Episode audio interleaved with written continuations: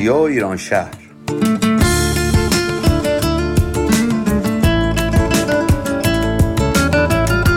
برنامه هفتگی از آمریکا.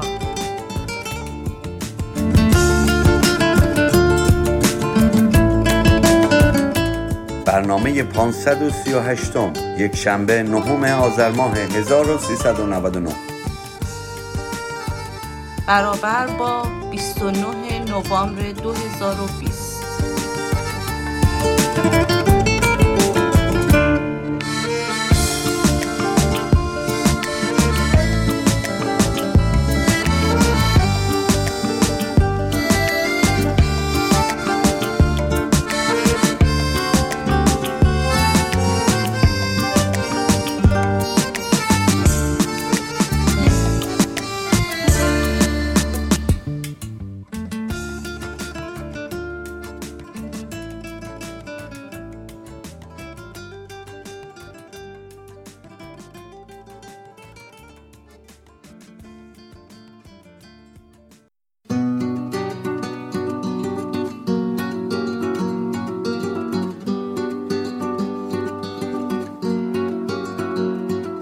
اسم آدما، ساختمونا، محصولات تجاری و حتی کتاب‌ها همیشه منو به فکر فرو میبره. به نظرم پشت هر کدوم از این اسامی یه قصه خوابیده. قصه هایی که با شنیدن اون اسم‌ها در ذهن ما جون میگیرن و ساخته میشن. کافیه وقتی شنیدید سکوت کنید. مکث کنید و فکر کنید. تا اون قصه رو در میان خاطره هاتون بیاد بیارید. یا حتی اون قصه رو بسازید و برای شخصیت پردازی کنید. در مورد کتاب و اسم کتاب شاید این مسئله پررنگ تر میشه. وقتی توی قفسه های کتاب فروشی میچرخید و میگردید و چشمتون میافته به این اسم ها.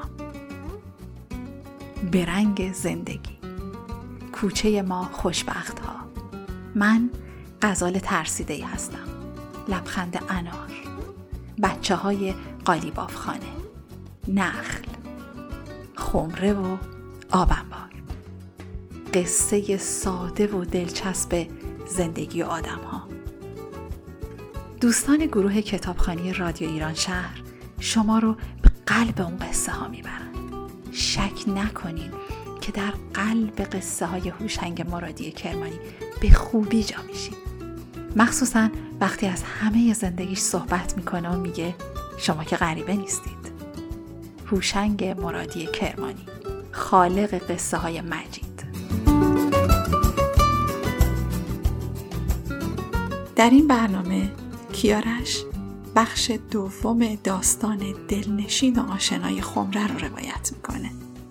اما قبل از اون خلاصه‌ای بشنوید از بخش اول. یک روستا خیلی خیلی دور از شهر و شهرنشینی، یک مدرسه، یک معلم و کلاسی چند پایه. تا کلاس اولی ها با صدای بلند بخوانند آبان، آباد، آبادان، چهارمی ها ریاضی تمرین می کنند و سومی ها از روی دست هم دیگر می نویسند. زنگ تفریح، بچه های تشنه بازی و شیطنت دور خمره مدرسه جمع می شوند. صف می کشند تا آب بخورند. دعوا می شوند. به سر و کله هم می زنند. آب به هم می پاشند و آنها که حوصله صف را ندارند دور از چشم معلم از جوی کنار مدرسه آب می خورند. خمره چاق و کوتاه به درخت پیر حیات مدرسه تکیه داده بود. لیوان حلبی با یک بند سفت به گردن خمره بسته شده بود و عنقریب که خمره را خفه کند. یک روز اول صبح، یک صبح سرد، خمره شکست. چطور شکسته بود؟ یا کاظمی با تیر و کمان آن را شکسته بود، یا شب از تنهایی و ترس گرگ زهر ترک شده بود. شاید هم از بس آب خورده ترکیده. بچه ها گفتند و خندیدند. فقط غلام حسین بابای احمد قنبری بلد بود خمره را بند بزند. غلام حسین درگیر کار و کشاورزی و گرفتاری های زندگی خودش بود. سر سیاه زمستان و غم نان. نه وقت داشت نه حوصله. اما مدرسه بدون خمره نمیشد. آقا معلم خواهش کرد. شاگردان مدرسه با نیش و کنایه حرف زدند و احمد پسر غلام حسین اصرار کرد. گریه کرد و خجالت کشید. غلام حسین زیر بار نمی رفت. اما یک اتفاق غلام حسین را به مدرسه کشاند. حالا که آمده بود نگاهی هم به خمره انداخت. خاکستر، آهک و سفیده تخم مرغ است. آن هم خیلی زیاد تا خمره را درست کند. و حالا ادامه داستان را بشنوید. با تشکر از انتشارات معین که اجازه استفاده از این اثر رو به ما دادند.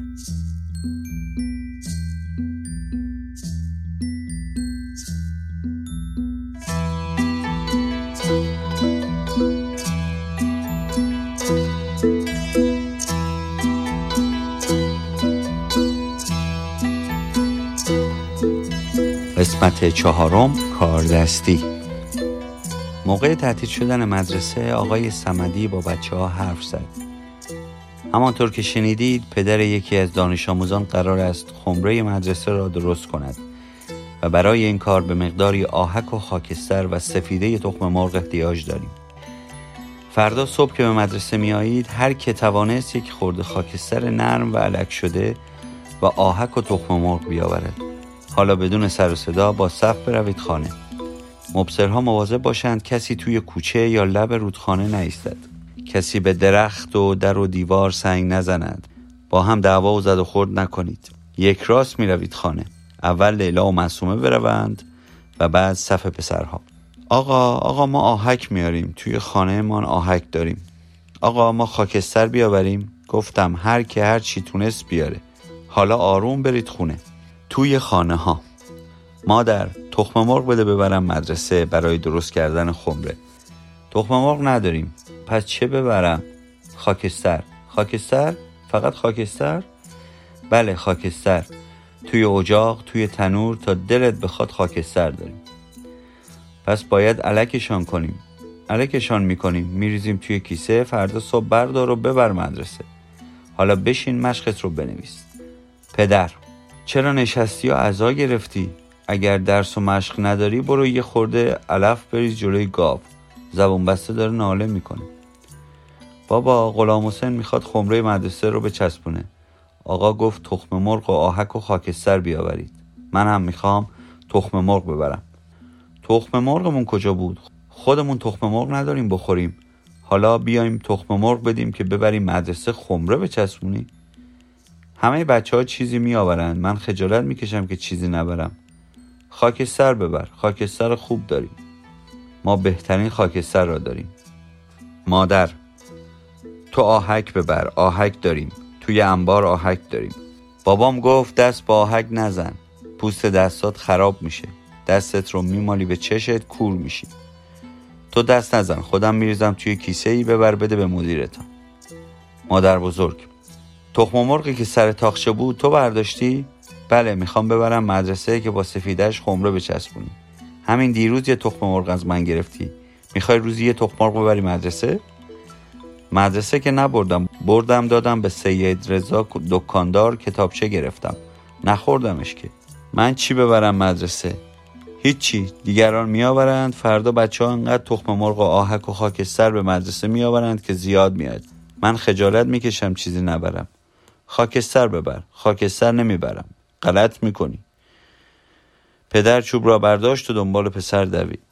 اصلا نمیخوام مدرسه بری. این چه جور مدرسه ایست که هر روز چیزی میخوان؟ دولت باید برای مدرسه خمره نو بخره. من فردا میام مدرسه‌تون میگم که توی خونه چه علم شنگه ای را انداختی. مادر: یک تخم مرغ حق توست. میخواستم بپزم که بخوری. اگر نمیخوری ببرش مدرسه. مادر: بابات که میاد خمره رو درست میکنه. تو نمیخواد چیزی ببری. بچهای دیگه میارن. قنبری بغض کرده بود. زانو بغل گرفته بود و گوشه اتاق نشسته بود.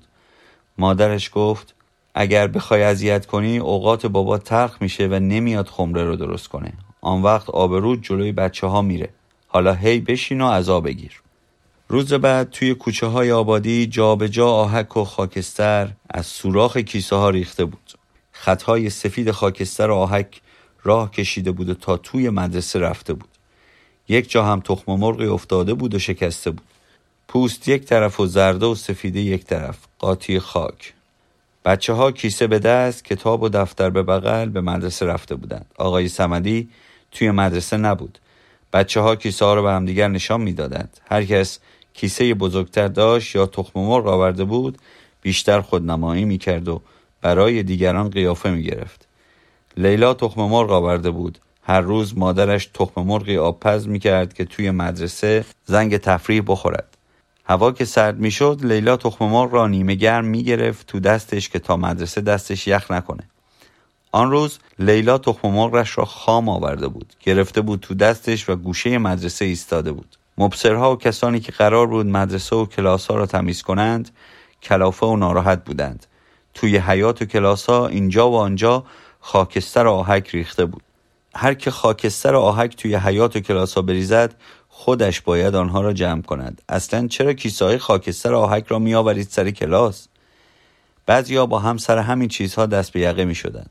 بالاخره آقای صمدی آمد. کیسه‌ای دستش بود. توی کیسه سیب زمینی بود. صبح بعد از نماز رفته بود بالای آبادی از کررحیم سیب زمینی بخرد. دیر به مدرسه رسیده بود. وقتی آمد مدرسه شلوغ بود. چیه؟ چه خبره؟ ابراهیمی براش نان آورده بود. هر روز یک نفر برای آقا 2 تا نان می آورد. آن روز نوبت ابراهیمی بود. آقا نانها را که توی سفره پیچیده شده بود گرفت.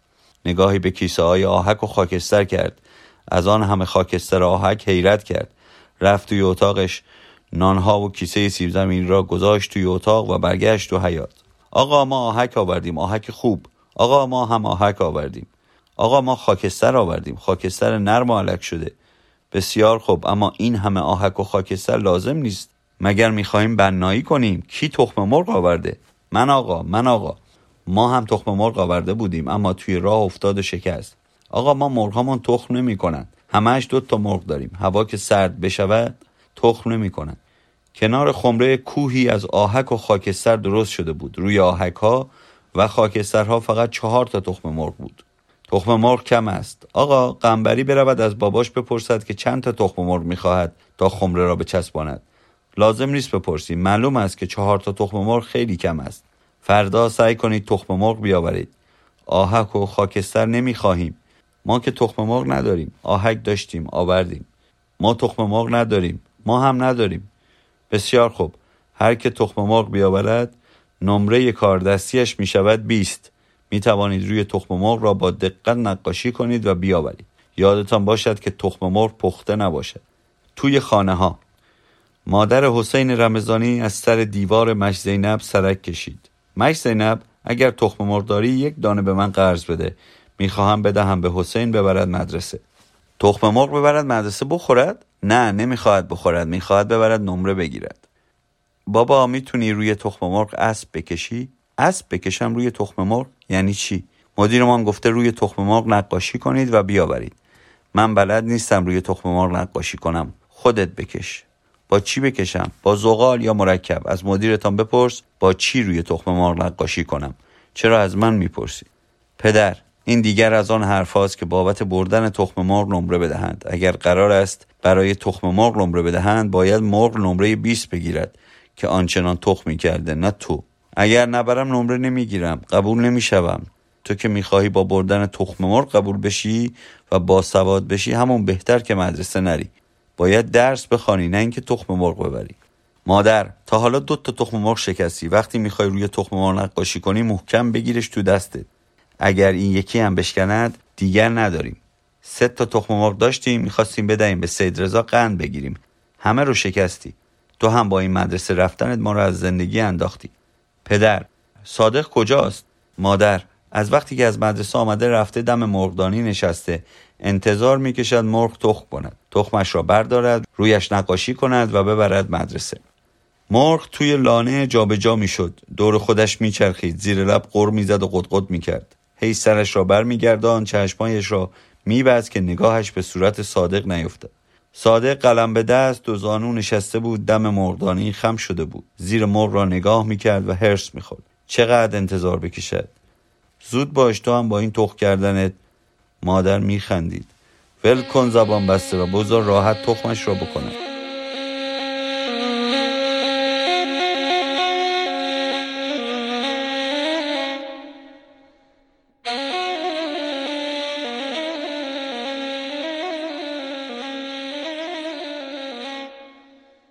قسمت پنجم، زرده های تخم مرغ. 15 تا تخم مرغ جمع شد. روی تخم مرغ ها شکل درخت، گل، اسب، آدم، کلاغ و چیزهای دیگر بود. شکل ها کج و کوله و درهم و برهم بودند. تعریفی نداشتند. البته چند تایی هم بد نبودند، خوب و با دقت کشیده شده بودند. زیر نقاشی ها اسم بود. اسم نقاشان، آورندگان تخم مرغ، بدخط و خوشخط نوشته شده بود. آقا اگر کسی تخم مرغ نیاورده باشه نمره کاردستیش 0 میشه؟ نه، آنها باید چیزهای دیگر درست کنند و بیاورند. آقا ما تخم مرغ نداشتیم، بابام 2 قران داد و گفت خودتان تخم مرغ بخرید. پول لازم نیست، برو تو صف. آقا تخم مرغ فراوانی جمع شده، خدا بدهد برکت. سفیده هاشان مار چسبوندن خمره، زرده هاشان را هم خودتان نوش جان میکنید. خوب کلکی زدید که اینقدر تخم مرغ جمع شد. اخمای آقای صمدی رفت تو هم. رضایی این حرف رو کی یادت داده؟ رضایی حرف نزد، خجالت کشید، سرش رو انداخت پایین. آقای صمدی قدم زد و آمد جلو. سرت رو بگیر بالا، بگو این حرف رو کی یادت داده؟ آقا ما شوخی کردیم. شوخی نکردی، تو خونه‌تون این حرفا رو زدن؟ رضایی ساکت بود. آقای صمدی گفت بسیار خوب، تخم مرغی که تو آوردی ببر خونه‌تون. فهمیدی؟ آقا ما نمیبریم. اسماعیلی از ته صف گفت آقا ما بگیم که این حرف رو یادش داده؟ باباش، همه اهل آبادی میشناسنش، از آن خسیس‌های روزگار است. خفه شو، کسی از تو سوال نکرد. بسیار خوب، اولی ها و سومی ها تو حیاط، بقیه برن سر کلاس. مبصرها نذارن کسی تنها برای آب خوردن از مدرسه بیرون برود. دست جمعی با صف بروید، زود آب بخورید و برگردید. آقای صمدی سر کلاس اخماش تو هم بود، رفته بود تو خودش. بچه‌ها فهمیده بودند که آقا آقای هر روز نیست، نمیخندد، راحت حرف نمیزند، حال و حوصله درس دادن ندارد. یکی از بچه‌ها را به خاطر نیاوردن دفترچه‌اش بد جوری زد. موقع تعطیل شدن مدرسه آقا سبد تخم مرغ‌ها را آورد و گذاشت جلوی صف. همه اونهایی که تخم مرغ آوردن تخم مرغاشون رو ببرن. اسمشان را یادداشت کردم، نمره کاردستیشان را میدهم. آقا مگر نمیخواهید خمره را بچسبانید؟ قنبری گفت آقا ما به بابامان بگوییم بیاید خمره را درست کنند. حالا نه، خودم تخم مرغ میخرم بعد بیاید. بچه‌ها نمیخواستند تخم مرغ‌هایشان را ببرند. چند تایی گریهشان گرفته بود. آقا ما تخم مرغمان را نمیبریم. همه تان باید تخم مرغتان را ببرید. تخم مرغ لازم نیست. هر کسی نبرد فردا مدرسه نیاید. چند تایی تخم مرغشون را از توی سبد برداشتند و گرفتند توی دستشون. بچه‌ها ریخته بودند سر رضایی. همش تقصیر تو بود با اون بابات. اگر مطلق نگفته بود نمیشد. رضایی تخم مرغش رو تو دست گرفته بود و نمیدانست چه کند. پشیمان بود. آقا ما را ببخشید. لیلا گفت اگر مرا بکشید تخم مرغم را نمیبرم و تخم مرغش را گذاشت توی سبد. گریه کنان از مدرسه زد بیرون و بقیه هم همین کار را کردند. رضایی جرأت نکرد تخم مرغش را بگذارد توی سبد. آقای صمدی رفت تو اتاقش. رضایی رفت در اتاق آقا، سبد تخم مرغ‌ها را گرفته بود دستش. آقا ما را ببخشید، اجازه بدهید سبد را بگذارم توی اتاقتان. و ترسان یواش یواش پیش رفت. رفت توی اتاق، سبد تخم مرغ را گذاشت سر تاخشه، زیر چشمی آقا را نگاه کرد و از اتاق زد بیرون. آقای صمدی بعد از ظهر نزدیک‌های غروب رفت تو آبادی قدمی بزند و بعد سری بزند به خانه قنبری و بگوید که بیاید خمره را بچسباند.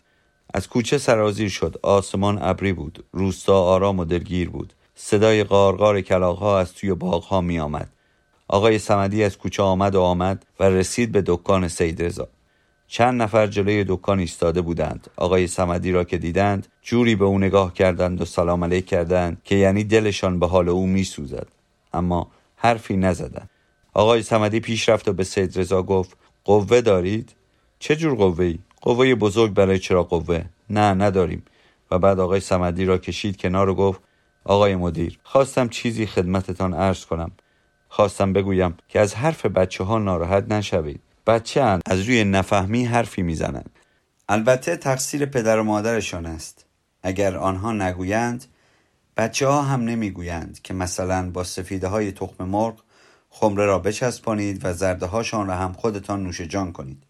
شما برای بچه ها زحمت. آقای صمدی پا به پا شد، نمیخواست بقیه حرف سید رضا را بشنود. خدا حافظ شما، میبخشید باید بروم جایی، میترسم دیر بشود. تند قدم برداشت و دور شد. لب رودخانه کت خدا را دید و دو تا از ریش سفیدهای آبادی را که داشتند با هم حرف میزدند و از کنار رودخانه میآمدند بالا.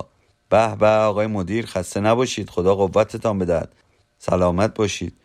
آقای مدیر شما خیلی جوان هستید، مثل ما پیرمردها نیستید که زود از کوره در میرویم. مگر چه شده؟ از ما پنهان نکنید، بچه‌ها که از مدرسه آمدند خبر آوردند که شما از حرف پسر عباس علی ناراحت شدید. ای آقا، مردم از این چرت و پرتا زیاد میگویند، زیاد به حرفشان توجه نکنید.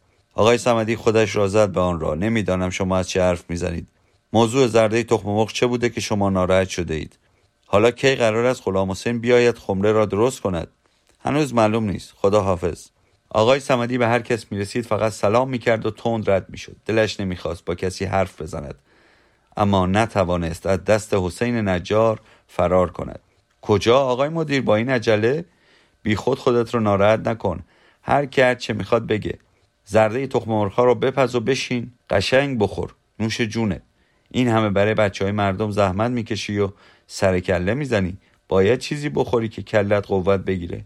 باور کن وقتی پسرم آمد و گفت که شما از حرف پسر عباس علی ناراحت شدید و خواستید تخم مرغ‌ها رو پس بدهید، به قدری عصبانی شدم که یک سیلی قائم زدم تو گوشش و گفتم این حرف رو جای دیگر نگوی. فرمایشی نیست؟ کجا؟ کار دارم. خودش را از دست نجار آبادی خلاص کرد و رفت. دیگر با هیچ کس سلام علیکم نکرد. تا کسی را از دور میدید راهش را کج میکرد و نمیخواست با او روبرو شود. رفت پایین آبادی، دم خانه قنبری. بابای قنبری آمد دم در. بفرمایید تو آقای مدیر. نه، مزاحم نمیشم. اگر ممکن است بیایید مدرسه، خمره را بچسبانید. چیزهایی را که لازم است آماده کرده ایم. انشاءالله پس فردا می آیم. فردا خیلی کار دارم. راستی آقا، شنیدم امروز خیلی اوقاتتان تلخ بوده. آقای صمدی فهمید که الان حرف زرده های تخم مرغ را پیش می کشد. کلافه بود، سرش را پایین انداخت و برگشت. خدا حافظ. وقتی آمدید مدرسه با هم صحبت می کنیم. و رفت. هوا تاریک شده بود. ابر بود و باد سردی می آمد. از رودخانه رد شد. موقع رد شدن پایش را روی قلب سنگ ها گذاشت و از سنگی به سنگ دیگر پرید. سنگ‌ها سفید بودند و تو تاریکی برق می‌زدند. یک بار هم سنگی زیر پایش لخ شد و پایش رفت تو آب. آب رفت تو کفشش، خم شد، آب کفشش را خالی کرد، جورابش را درآورد و فشرد، آبش را گرفت و راه افتاد. جورابش تو دستش بود. پل رودخانه را گم کرده بود. کسی از آن سوی رودخانه با چراغ دستی می‌گذشت. نور چراغش موج‌های کف کرده آب و درخت‌های حاشیه رودخانه را روشن می‌کرد. آقای صمدی چند بار خواست داد بزند، آهای کی هستی؟ بیا چراغت را بگیر، پل را پیدا کنم، اما نگفت. ترسید باز داستان آن روز و زرده های تخم مرغ را بشنود. حوصله نداشت. از هر چه زرده تخم مرغ بدش آمده بود. حاضر بود 10 بار دیگر بیفتد توی رودخانه، پاچه های شلوار، کفش و جورابش خیس بشود، ولی از زرده تخم مرغ حرفی نشنود. تو دلش گفت عجب مردمی هستند اینها. چراغ را نگاه کرد تا آدم چراغ به دست از آن سوی رودخانه بالا رفت و پیچید توی رودخانه، آمد این طرف. فهمید که پل کجاست. آدم چراغ به دست از پل گذشته بود. هر جور بود خودش را به پل رساند. پل 2 تنه کلفت درخت بود که به هم چسبانده شده بود. از روی پل رد شد، رسید به درخت بزرگ گردون نزدیک مسجد. حالا کوچه را پیدا کرده بود. از کوچه گذشت، از جلوی دکان سید رضا رد شد. دکان هنوز باز بود و یک نفر داشت خرید میکرد. آقای صمدی جلوی دکان که رسید تند کرد. زود رد شد که سید رضا و مشتریش او را نبینند. از سربالای کوچه بالا می آمد که از دور آدمی چراغ به دست آمد. آقا خواست خودش را پشت دیوار و درختی قایم کند تا او رد شود، اما آدم چراغ به دست نزدیک شد. محمود بود. سلام آقا مدیر، کجا بودید؟ تمام آبادی را دنبالتان گشتم، رفتم مدرسه نبودید. برایتان کاغذی از شهر آمده، بسته‌ای هم فرستادند، گذاشتم توی اتاقتان را هم جارو کردم، آب هم آوردم ریختم تو کتری و قابلمه‌تان. متشکرم، زحمت کشیدی. محمود هر شب می آمد اتاق آقای صمدی، می خوابید که تنها نباشد. سلمانی آبادی بود، جوان بود و زن و بچه نداشت. آقا غلامحسین که می آید خمره را درست کند. بالاخره می آید، همه چیز آماده شده. امروز تو آبادی همه اش حرف شما بود. می گفتند اوقاتتان تلخ شده. محمود خواهش می کنم از امروز حرف نزن. رفتند تا رسیدند به مدرسه. محمود دیگر حرف نزد. پسرم، من خیلی مریض هستم. زانوهایم خیلی درد می کند. دیگر نمی توانم درست راه بروم. دیروز از پله های جلوی اتاق افتادم. نزدیک بود دستم بشکند. راه که می روم سرم گیج می رود. نمی خواهم تو را ناراحت کنم، مخصوصا اینکه در آنجا غریب و تنها هستی. بعد از پدر خدا بیامرزد چشم ما به توست. طاهره لباس و کفش ندارد. میگوید وقتی به مدرسه میروم از بچه ها خجالت میکشم. حمید که سرباز است نمیتواند به ما کمک کند. امسال پشت بام خانه را کاهگل کردیم. خیلی خرج روی دستمان گذاشت. پولی که از بابت اجاره دکان میگیریم به هیچ جای ما نمیرسد. طاهره تازگی خیلی بد شده است. هر چی میگویم بشین درس بخوان به حرفم گوش نمیدهد. خواهش میکنم قدری خواهرت را نصیحت کن. این نامه را بتول دختر اختر خانم مینویسد و سلام خدمت شما میرساند. پسرم، از حال خودت مرتب برای من بنویس. ما هیچ گونه ناراحتی نداریم جز دوری تو. یک قوطی حلوا ارده برایت فرستادم. یک ژاکت هم که خودم بافتم برایت فرستادم. آنجا هوا سرد است. ژاکت را بپوش. مواظب باش سرما نخوری. اگر چیزی لازم داشتی بنویس. فوری برایت میفرستم. اینجا شهر است و همه چیز گیر می آید. خلاصه نور چشم عزیزم، ما را فراموش نکن. از سلامتیت ما را باخبر کن و برایم بنویس که حقوق گرفته ای یا نه. آقای صمدی گوشه اتاقش نشسته بود. به رخت خوابش تکیه داده بود و نامه مادرش را می‌خواند. اشک توی چشمایش جمع شده بود. نامه را خواند و گذاشت کنار. اشکایش را پاک کرد. محمود آن طرف اتاق نشسته بود و داشت با قیچی ناخن‌های پایش را می‌گرفت و از زیر چشم آقا را نگاه میکرد. آقا قوطی حلوا را باز کرد. یک خورده حلوا برداشت و گذاشت روی تکه نان و خورد. یک لقمه هم داد به محمود. محمود لقمه را گرفت و خورد. چه حلوای خوبی است، شکری است. باز هم میخواهی؟ نه، شام خوردم، شما بخوری. آقا، خواستم بگویم که این عباس علی را همه اهل آبادی میشناسند. خیلی خسیس است. بی خود نبوده که آن حرف را یاد پسرش داده که بگوید و شما را ناراحت کند. آقا، میگویند بابا بزرگ عباس علی خیلی سال پیش میرفته شهر. بالای آبادی که میرسد دور و برش را نگاه میکند و وقتی میبیند کسی آن دور و حوالی نیست با خیال راحت مینشیند زیر درخت چناری که غذا بخورد. موقعی که لقمه را میبرده به طرف دهانش دستش میلرزد و یک دانه برنج از تو لقمه میافتد و میرود لای سنگ‌هایی که رویشان نشسته بوده. بابا بزرگ سنگ‌ها را جابجا می‌کند تا دانه برنج را پیدا کند. دانه برنج هم لج می‌کند، هی می‌خزد و می‌رود زیر سنگی دیگر. بابا همینطور سنگ‌ها را می‌کند و برمی‌دارد و به دنبال دانه برنج می‌گردد. زیر لب می‌گوید بالاخره پیدایت می‌کنم، نمی‌گذارم به چنگ گنجشک‌ها و کفترهای کوهی بیفتی. القصه با کندن و برداشتن سنگ‌ها چاله‌ای درست می‌شود به این بزرگی، عین چاه. از غذای روزگار از ته چاله آب در می آید. بابا دانه برنج را از روی آب می گیرد و می خورد و قاه قاه می خندد. خوشحال می شود که هم دانه برنج را پیدا کرده و هم به آب رسیده. به کسی هم چیزی نمی گوید. بعدها زمین های آن دور و حوالی را گندم و جو می کارد. با همان آبی که پیدا کرده بود آبشان می دهد و صاحب ملک و باغ می شود. بله، این از سرگذشت بابا بزرگش. خودش هم دست کمی از او ندارد. 2 سال است که موهای خودش و 4 تا پسرش را اصلاح میکنم و قرار است موقع برداشت محصول پول من را بدهد که نمیدهد. امروز و فردا میکند. حالا شما چه توقعی از این آدم دارید؟ میخواهید یاد پسرش ندهد که بگوید زرده های تخم مرغ؟ آقای صمدی که از هر چه زرده تخم مرغ بدش آمده بود نگذاشت محمود بقیه حرفش را بزند. محمود بس است دیگر، برو بگیر بخواب. چشم. اتاق ساکت بود. دل محمود گرفت. بالاخره به حرف آمد. آقای مدیر، به نظر شما خمره درست می شود یا نه؟ چی کار داری که خمره درست می شود یا نمی شود؟ تو که شاگرد مدرسه نیستی. من خیلی دوست دارم از خمره مدرسه آب بخورم. وقتی آب مدرسه را می خورم خیال می کنم شاگرد مدرسه‌ام. هیچ وقت مدرسه نرفتی؟ محمود سرش را بالا انداخت که یعنی نه، نرفتم، و با التماس گفت آقای مدیر، نمی شود کاری بکنید که من فراش این مدرسه بشوم؟ خودم هم معلوم نیست چقدر اینجا بمانم.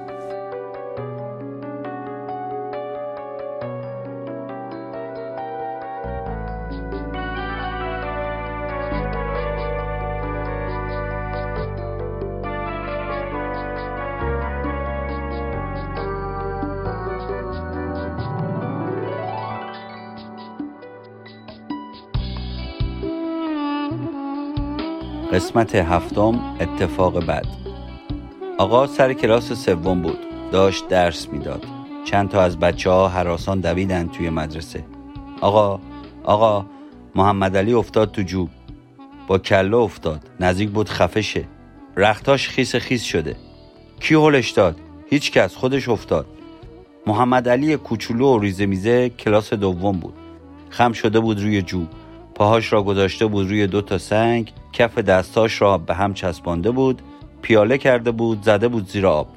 خواست کمر راست کند و آب بخورد، تعادلش به هم خورد. سنگ از زیر پایش در رفت و به سینه افتاد تو جو. جو بزرگ و گود بود و آب پرزور. اگر مبصر فوری نپریده بود و آستینش را نگرفته بود، آب محمدعلی را برده بود. خاک زیر سنگ ریخته بود توی آب. آب گلالود شده بود. آقای صمدی از کلاس پرید بیرون و دوید. بچه‌ها داشتن محمدعلی را می‌آوردند. محمدعلی مثل جوجه باران خورده می‌لرزید و گریه می‌کرد. لباساش خیس شده بود و ازشان آب می‌چکید. آقای صمدی نمی‌دانست چه کند. پرسید خانه‌تان کجاست؟ بچه‌ها به جای محمدعلی جواب دادند: آن بالاست، بالای آبادی. خانه‌شان دور است آقا، تا خانه برسد از سرما می‌میرد. هوا ابر بود. باد کویری سردی می‌آمد. زمستان شده بود. آقای صمدی محمدعلی را بغل کرد و برد توی مدرسه. برد تو اتاق خودش، لباسش را درآورد، قابلمه‌ای را که تویش سیب زمینی بود از روی چراغ برداشت. شعله چراغ را بالا کشید. بچه‌ها دم اتاق جمع شده بودند. داشتند یواش یواش می‌آمدند تو، می‌ایستادند به تماشا. بروید سر کلاس، اینجا چه می‌خواهید؟ با حله حمام سر و تن محمدعلی را خشک کرد. پتویش را پیچید دورش، نشاندش جلوی چراغ خوراک‌پزی. محمدعلی چهار زانو جلوی چراغ نشسته بود. خودش را پیچیده بود توی پتو. نصف کله ماشین شده، صورت کوچولو و دماغ سرخش از لای پتو بیرون آمده بود. لب‌ها و سر دماغش سرخ شده بود و چشماش برق می‌زد. حرف نمی‌زد و همین جور نگاه می‌کرد و حق و حق می‌کرد. بچه‌ها هنوز دم اتاق جمع بودند. هر کدام حرفی می‌زد. جایت خوب است، خوشا به حالت. جای گرم و نرمی پیدا کردی. نهار هم مهمان آقا هستی. بهتر است با همین پتو بروی خانه، پتو مال خودت. آقای صمدی با آنها توپید: بسیار خوب بچه‌ها، لوس بازی دیگر بس است، بروید سر کلاس. آقا شما نمیایید سر کلاس؟ آقا پیراهن محمدعلی را میفشرد که آبش را بگیرد. شما بروید، من الان میایم. همه بروید سر کلاس، اینجا جمع نشوید. آقا اگر مادرش بفهمد که محمدعلی افتاده تو جو قیامت میکند. شما او را خوب نمیشناسید. آقا فریاد زد: گفتم بروید سر کلاس، به شما مربوط نیست. بچه‌ها رفتند سر کلاس. آقای صمدی پیراهن محمدعلی را گرفته بود روی چراغ خوراک‌پزی که خوش شود. از آستین پیراهن بخار برمی‌خاست. پایان بخش دوم.